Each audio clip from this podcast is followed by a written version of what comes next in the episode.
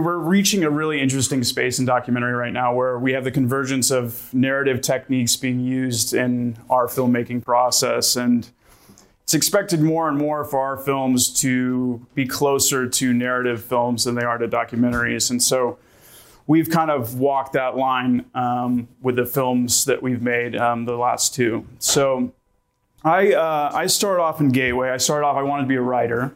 And I couldn't write. Well, I couldn't write in the inverted pyramid format, which is, my language was very flowery at the time. So I picked up a camera and I started to work shooting and taking photos and shooting documentaries. Um, Rebecca Force was very instrumental in, in getting me started down this path. So I basically was in Gateway and they had kind of taught us all these different things, like sound, recording an audio interview, taking pictures, doing an audio slide, merging the two, shooting a small video, shooting news, writing. So that skill set, and not to pitch too much of the S O J C, but that has been really what has ushered me into this sense of, of this ability to kind of do all things, right? And so my work now is very unique to what I do, but it started off in this same sort of skill set of, of, of working with audio, video, and uh, now I work as a writer as well. And um, I also do a lot in post-production. So the ability and the skills that I gained in this this course was really the start of what became my career as as whatever it is I do exactly now. A documentary filmmaker, filmmaker, journalist, D P, director of photography.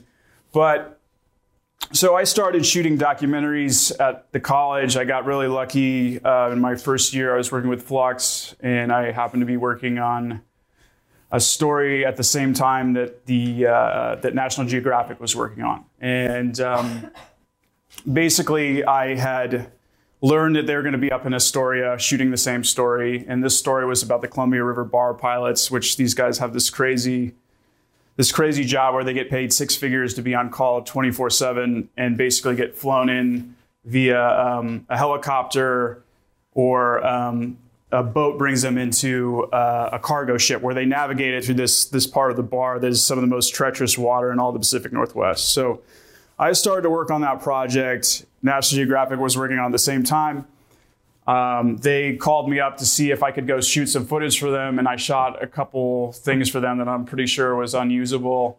And um, they called me back and basically asked what I what I wanted for the footage or how much they would Uh, how much I would sell it to him for. So I basically was like, I had planned this all out in my head. You know, those those times when you like sort of like walk through something in your head, like, okay, this is the big moment. And I just sort of stopped and was like, you don't have to pay me anything, um, but I know you're coming next week to Astoria. And if you hire me as an intern, you can just have the footage for free. And they sort of laughed, and then they said they would call me back. And Three days later, uh, they did, and I worked on my first shoot with National Geographic in uh, Astoria. And, you know, uh, my first shoot was with Bob Ballard, the guy that discovered the Titanic. And um, we were on that roll-proof proof vessel, and I'm, I still get seasick all the time, but I threw up in front of the whole crew, and that was, like, sort of my first smash into journalism. Um, so... My career has kind of taken some weird turn, twists and turns along the way. Um, I lived in L A for a year where I worked as a production coordinator for H B O Documentary Films, which again drove me to that side of my brain where I was very involved in kind of producing and, and, and immobilizing crews, the logistical stuff that can make you want to put your head through a window. And it eventually did, and I, I left that job after seven months swearing to myself that I would never take a desk job again. And so I went freelance, the big scary word, freelance. And um, I've been a freelancer for eight years, nine years now. So basically I take the projects I want to, I work with the people that I want to, but all at the peril of not knowing where money's coming from or how it's all gonna unfold. But luckily, we made a project that was very successful, Icarus, was a project I started when I was twenty-six. Um, and yeah, I did not know nearly enough to start that project, but neither did Brian. So we were in a, a good place, and um, I started shooting that in Colorado for about three months. And then the movie took a pretty dramatic turn. So at twenty-six, I was living in New York. I was struggling quite badly, and this project came along. So Icarus was the start of what would become the Oscar-winning documentary. Um, I could play the trailer for you guys, too. Have you guys... There was like four or five people that have seen it, right? Yeah, okay, I'll play it for you guys. I was thinking that would start. I ask you questions, and you answer yes or no. Were you the mastermind that cheated the Olympics? Yes. Today, the World Anti-Doping Agency suspended Russia's sports drug testing lab. ninety-nine percent of Russian athletes are guilty of doping. It's worse than we thought. If this is true, it is an unimaginable level of criminality. I was helping to facilitate one of the most elaborate doping ploys in sport history. This goes all the way back to nineteen sixty-eight. Every sport. Was Putin aware of the existence of a Russian doping system? Yes. We are top-level cheaters. This all can be proved. It's quite mind-blowing. New York Times is breaking tomorrow. Tomorrow?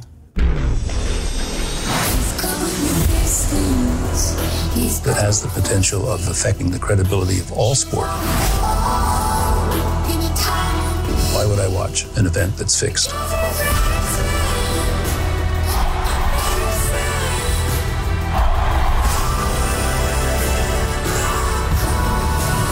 You in any danger? Yes. Oh, I need to escape.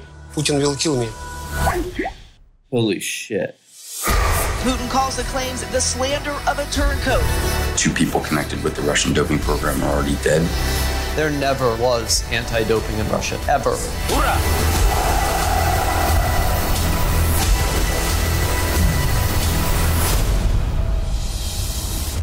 Be very careful what was your recording. Yeah, so if you haven't seen it, I won't...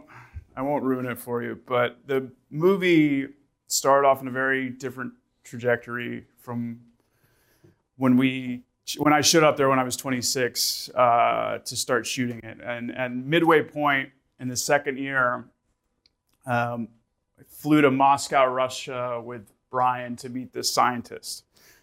The funny thing about that scientist is they actually, Brian and Gregory met on this campus um, Um, in two thousand thirteen. And Brian had told me, we had just started working together, and he's, he goes, I'm going to meet this crazy Russian guy, and you don't really need to come. It, it, he's, he's at some sports symposium at the University of Oregon. And so in the director's cut of the film, or like the film that played at Sundance, there's this whole scene of him walking, Brian walking around with like little handy cam, and they're talking, and they go and have a beer at Taylor's, and they just start like this, the start of this relationship is just like, this trust sort of starts to build between, and, and it eventually becomes this, this massive friendship that is so codependent on each other, it's impossible to believe that it happened this way.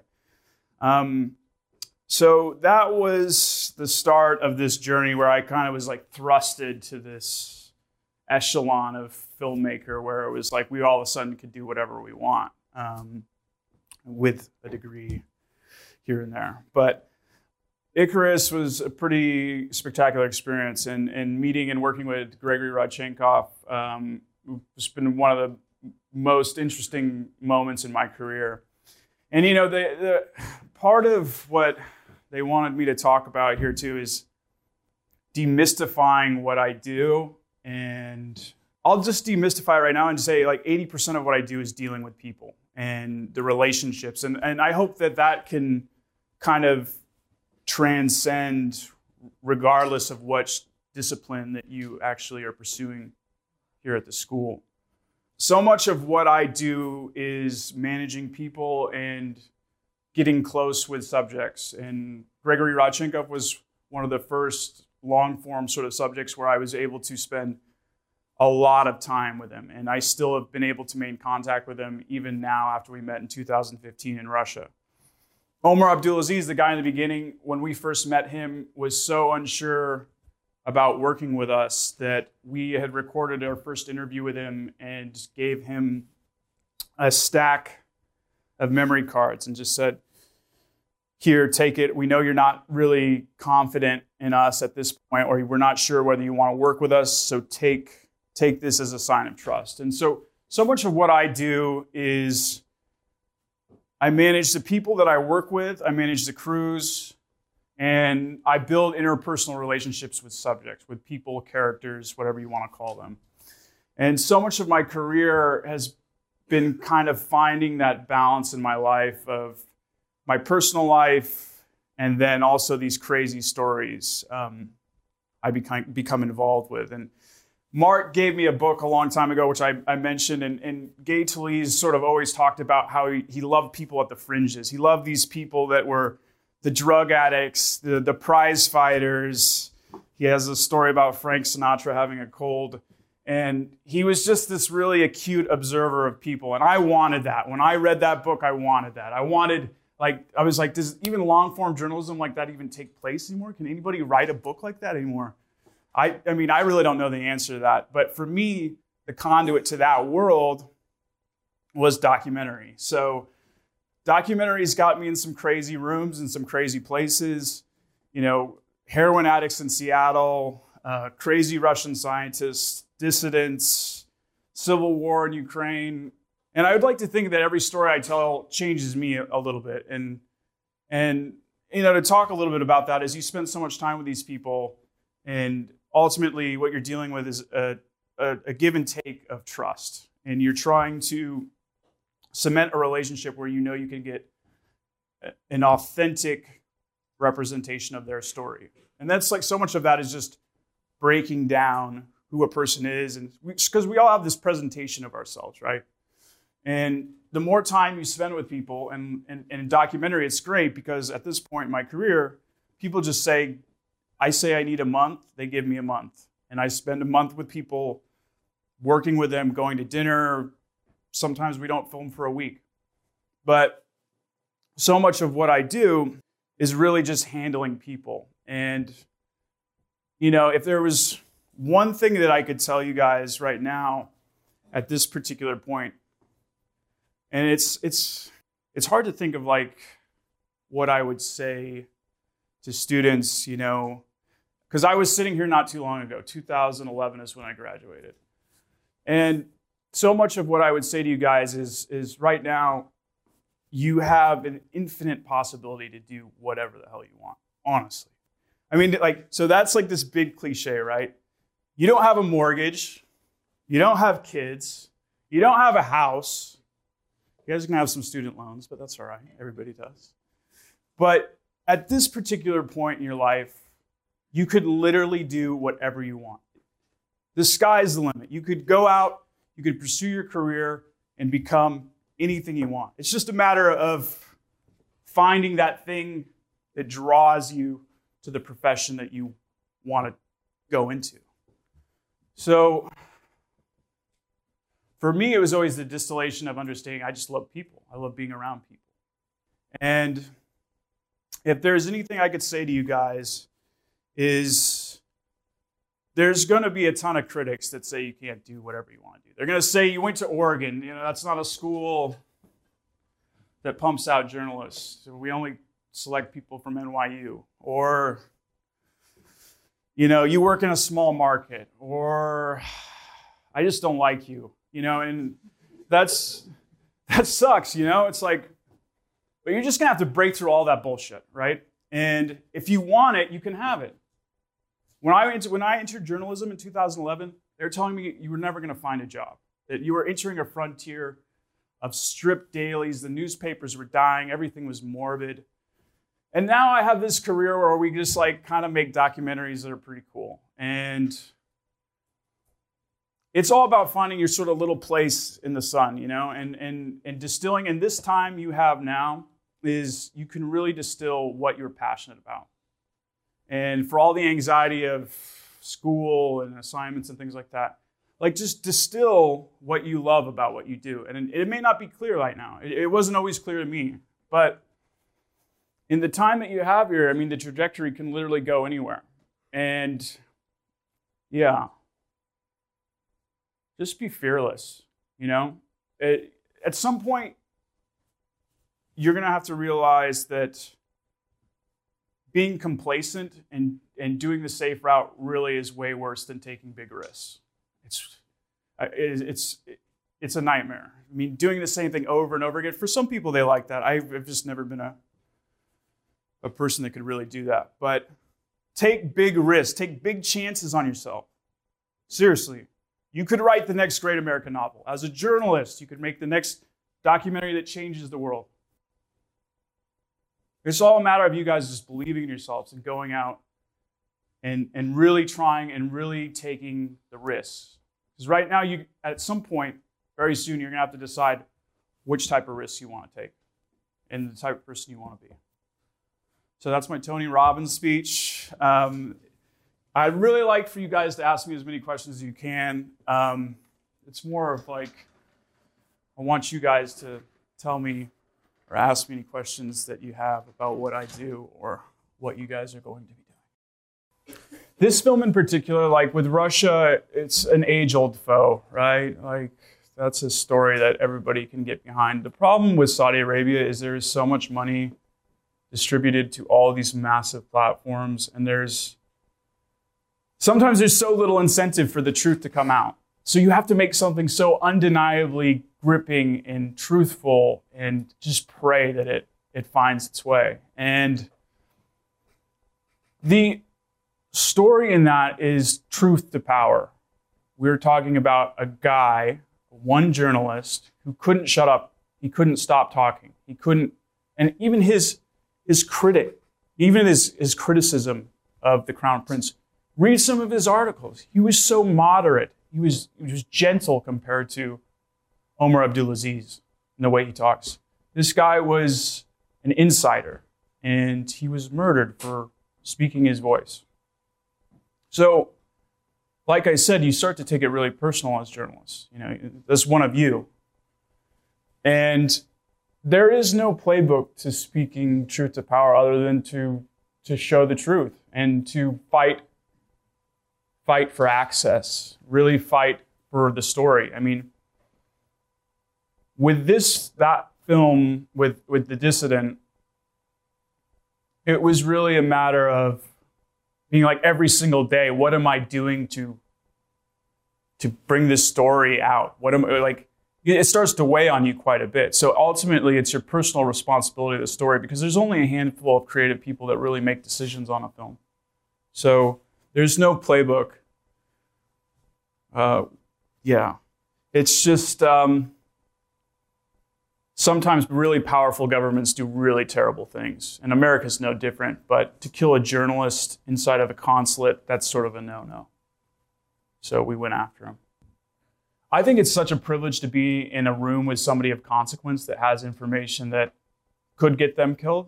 And I think it's it's an honor to be able to tell that story. I mean, to have the ability to tell a story of that much gravity. My risk, those people are, a lot of them, in mortal danger. Like you saw, he, the guy was receiving death threats. There, while I was where they're filming with him, Canadian intelligence informed that there was, informed him that there was um, a credible attempt on his life. Um, so the you you kind of weigh the balance of the story. And for me, it's always been exponentially to tell the story. And ultimately, you can't live in fear. I mean, this is how dictatorships continue to thrive, is they, they force this paranoia and fear. And if anything, the characters that you work with in your films show you what it means to stick a middle finger up to regimes like that and just keep working. Keep your head down and just keep working. I think it, I think it definitely starts with people. Um, for me, because like I, I wasn't particularly interested in taking on Saudi Arabia or anything like that. I wasn't really fascinated by that whole thing. Um, but the closer you get with people, you start to find these really human elements that you can relate to directly to yourself. This particular story was so crazy. Can you imagine trying to empathize with this situation, right? So one day your mentor is in Istanbul or any other part of the country for that matter. He steps into a consulate the next day, he's murdered, and you yourself are the head of an international scandal on every newspaper, infamous beyond, famous in the worst sort of way. So I always come from a place of empathizing first and trying to figure out a story, because at, at the people level, that's the easiest way for me to figure it out. They'll, they'll inform me. So I go into a situation, I understand, I've done my research, I've read the articles, I've, you know, but it's such a dense geopolitical clusterfuck what's happening in this story. And so I, I just take it from the stance of, I'm not smart enough to figure that out. I'm just going to sit with the people and start to learn the story from the firsthand accounts. And that's how, and then I start to have informed decisions, and then you dive into other things and other things. This movie goes on so many different rabbit holes. We've made two movies, so I can't really give you a playbook of what we go after. What I think after Icarus, we didn't mean to take on the Russian government.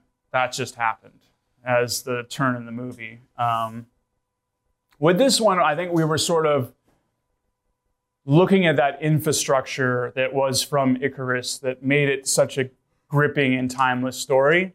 And we started to deduce down the factors that made it that film. You know, it's like a truth to power story, a story about a couple people and understanding their little snow globe of the reality of the whole story, and then diving into the broader geopolitical context. In The Distant, we go into Israeli hacking software. We go into the war that's being waged on Twitter in Saudi Arabia.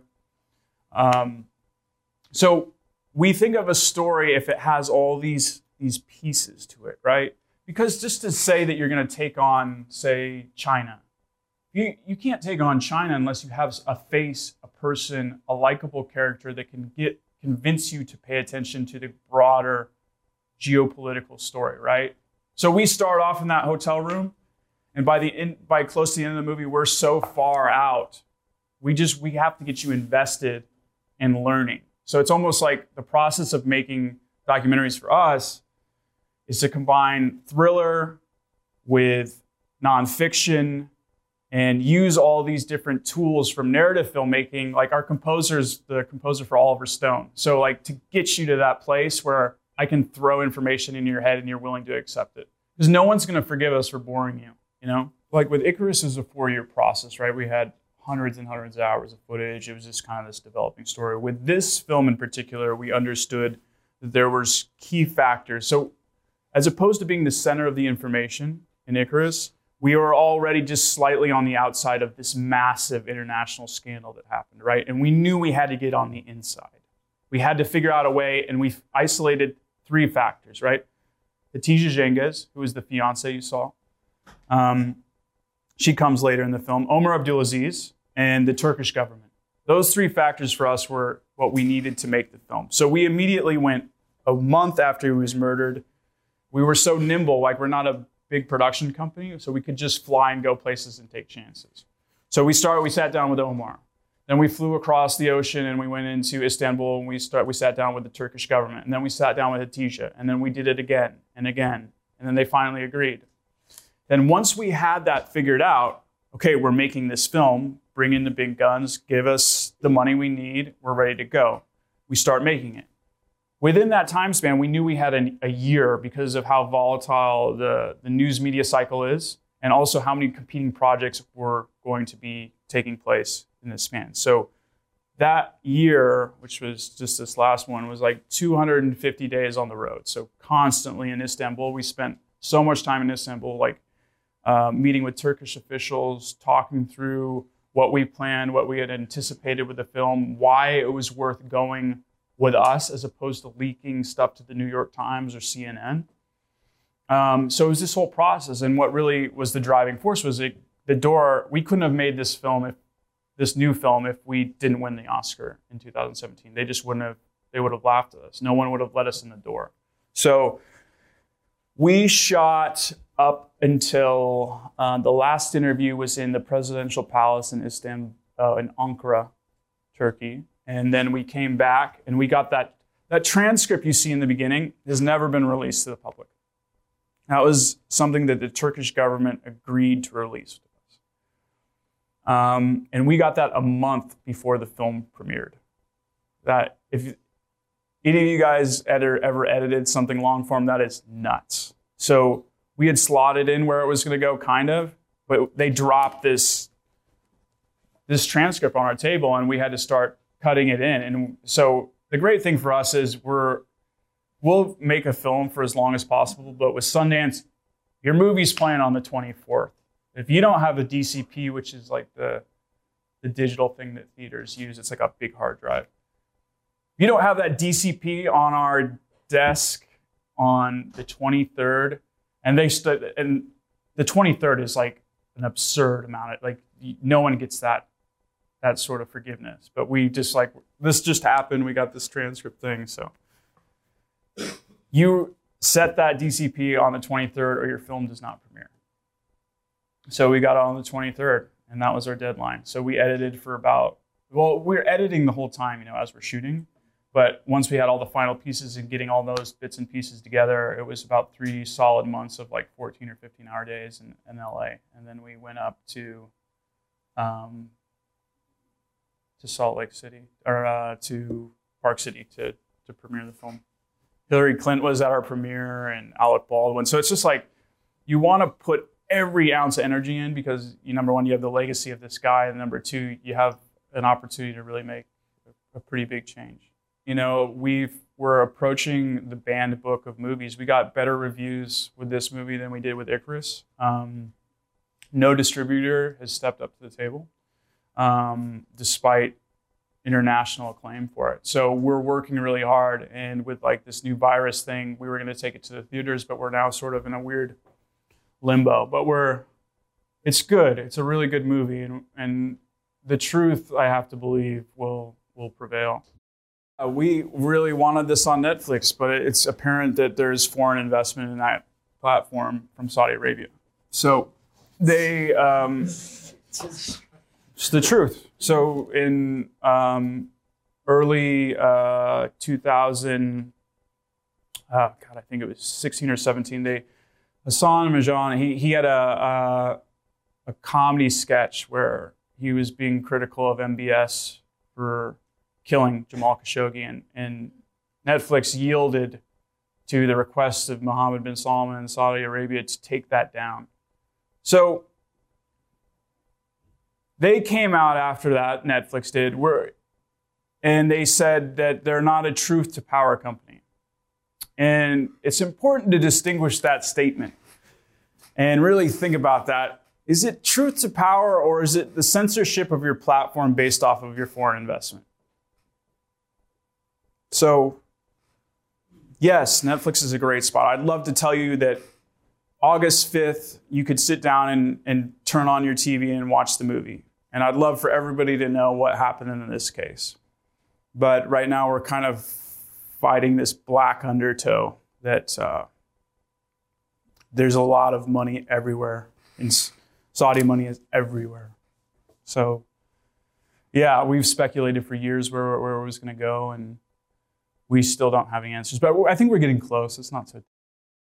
I didn't get in this to be the social activism guy. I thought that was always the loftier goals of other people. You know, I've always been interested in people. We've always been interested in fascinating stories and stories that we felt we could really do a lot with.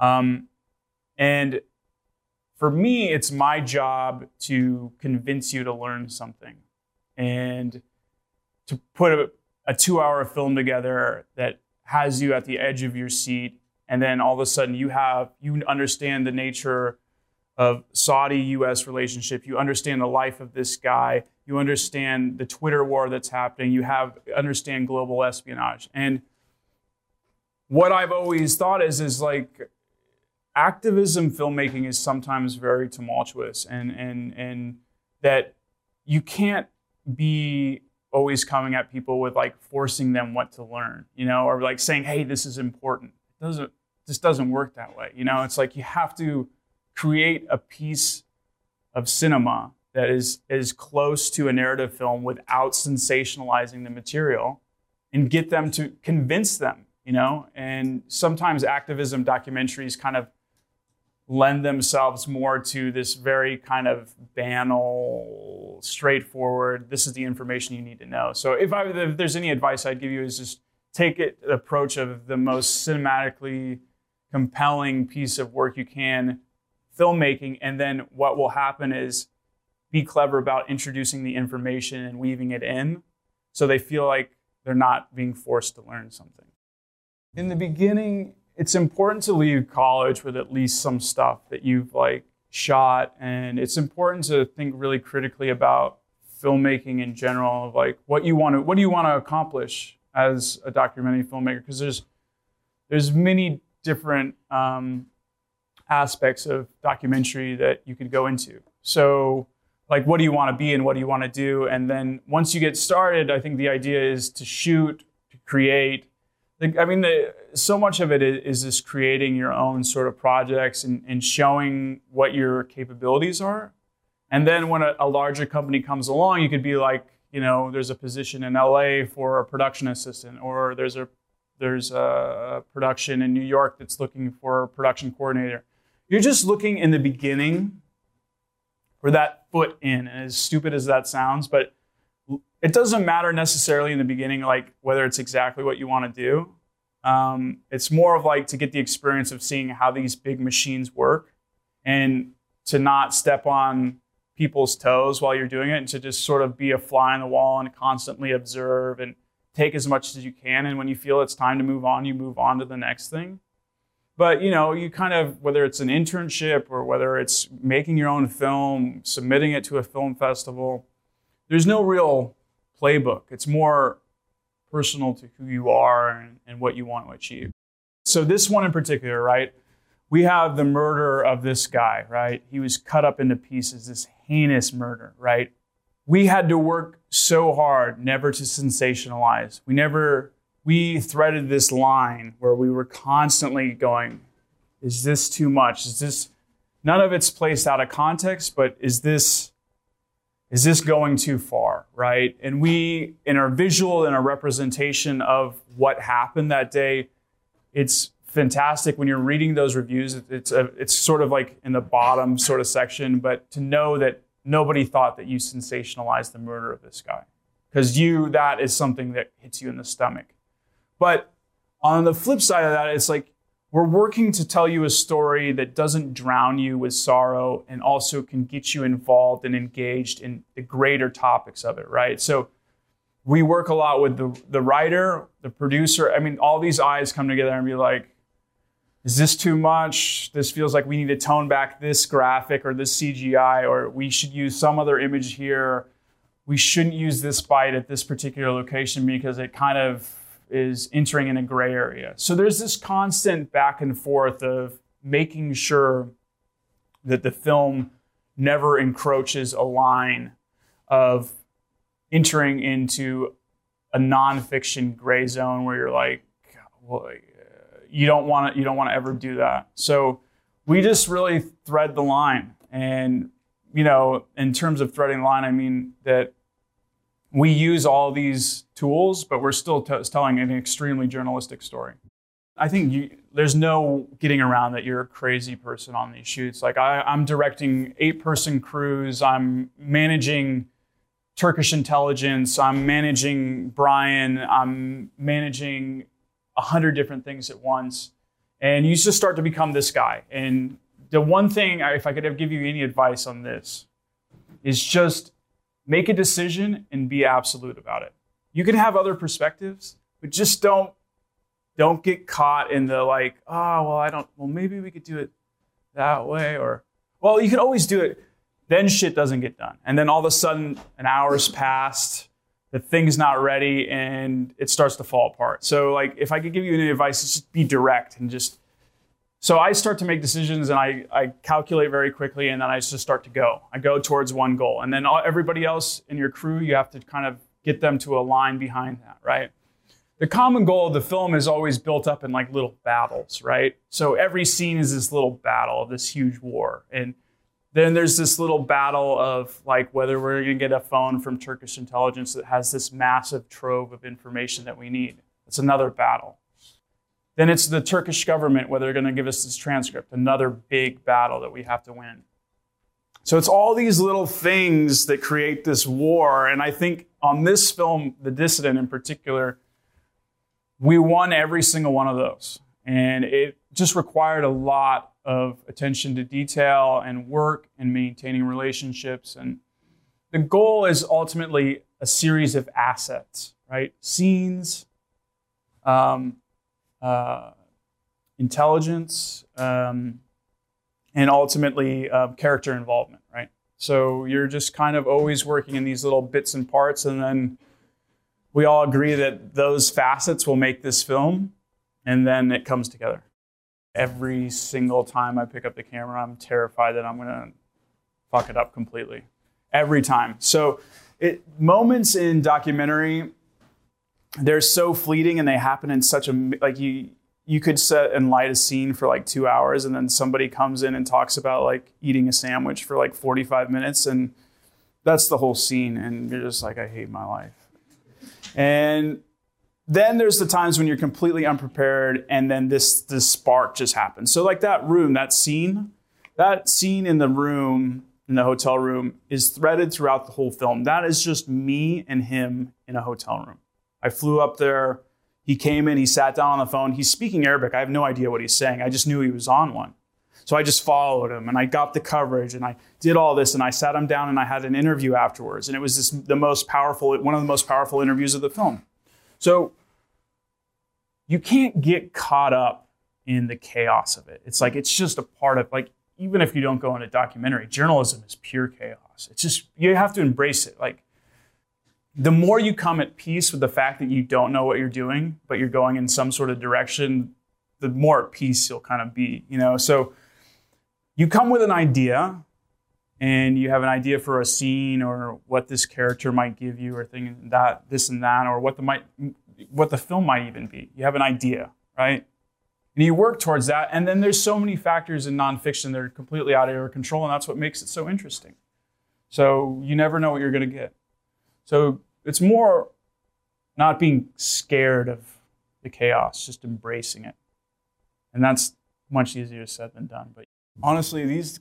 These are such, this one in particular was such a heart attack to work on. It was really a lot of work. So we've just taken a couple months off. I mean, our, we have another film in the works, but, um, you know, we're, we're, we're not a factory yet. You know, we're still a, a, a, small, a small core group of people that, and we search for the right story. And when the next story comes, it might be a year from now, it might be five years from now. We'll definitely be working on some stuff in between, but it's, we're not like looking to pump out um, content. We're we're looking for those those stories that we could really just do something with. Art is never finished; it's only abandoned. So um, that's basically how you feel. I mean, there's so many. You know what kills me is like when you're in a scene and you're like, oh God, I wish this could really, I know what this scene could be, or you couldn't film something and your imagination just goes down this like rabbit hole and you just have what you have. And, um, you know, I think you get it to as close as possible and and then you have to just let it go. And then it, it enters the world and then it's in that small pool that is the Sundance Film Festival where you have like two or three thousand people that view the film. They all react to it and then you start to take all those reviews and what people said to you in person and you start to calculate, oh, well, maybe we should change this because it's a little bit unclear. Or you start to listen to people's feedback and you make more amendments and you, you're like, oh, we could lose five minutes out of the film or we could condense this section. And all of a sudden the movie just gets into this place where it's it's ready to go. And then it's distributed to the world in four or five months, de- depending on exactly when the release date is. But yeah, it's... um. It's difficult. It's diff- It's def- and it's definitely difficult. Like I'm a really relaxed guy in my personal life, but when it comes to filmmaking, I'm crazy about it. Like I'm just drives me crazy when something's not right, and I can't sleep about it. I can't let it go. I can't bite my tongue. I just have to say it. I have to say it, and I have to keep reiterating it. But I always have a rule. You can say something twice, but you can't say it a third time. You get turned down twice, it's over. So, um, yeah, I think the older I get too, the more I'm like starting to just like be okay with who I am. You know, like I think like I'm, I'm all the guys I worked with are like fifteen, twenty years older than me. And so I'm just aggressively myself now. I'm just like, I'm fine with if you disagree with me. I think it's great if we get in an argument. I think it's great that we can have a, a very compelling dialogue about this film. And I think, I mean, it's a collaboration, you know, of course. And it's not always an argument, but sometimes it is. We had an idea, like a, a loose baseline of what a documentary would cost, and then it changed midway through, and then it ballooned. And um, with this project, we were basically like, I came to Brian, and I was like, look, this is not Icarus. And I, the next person that says this is sort of like Icarus, I'm going to punch him in the face. So this movie is completely different. This movie has to be shot twice as good. This movie happened in the past. It's going to rely on interviews. It's going to, it's going to rely on all these different factors. And not only that, we're talking about a journalist that was brutally murdered.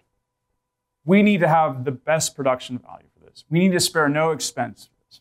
We need to take every possible risk we can to achieving the assets.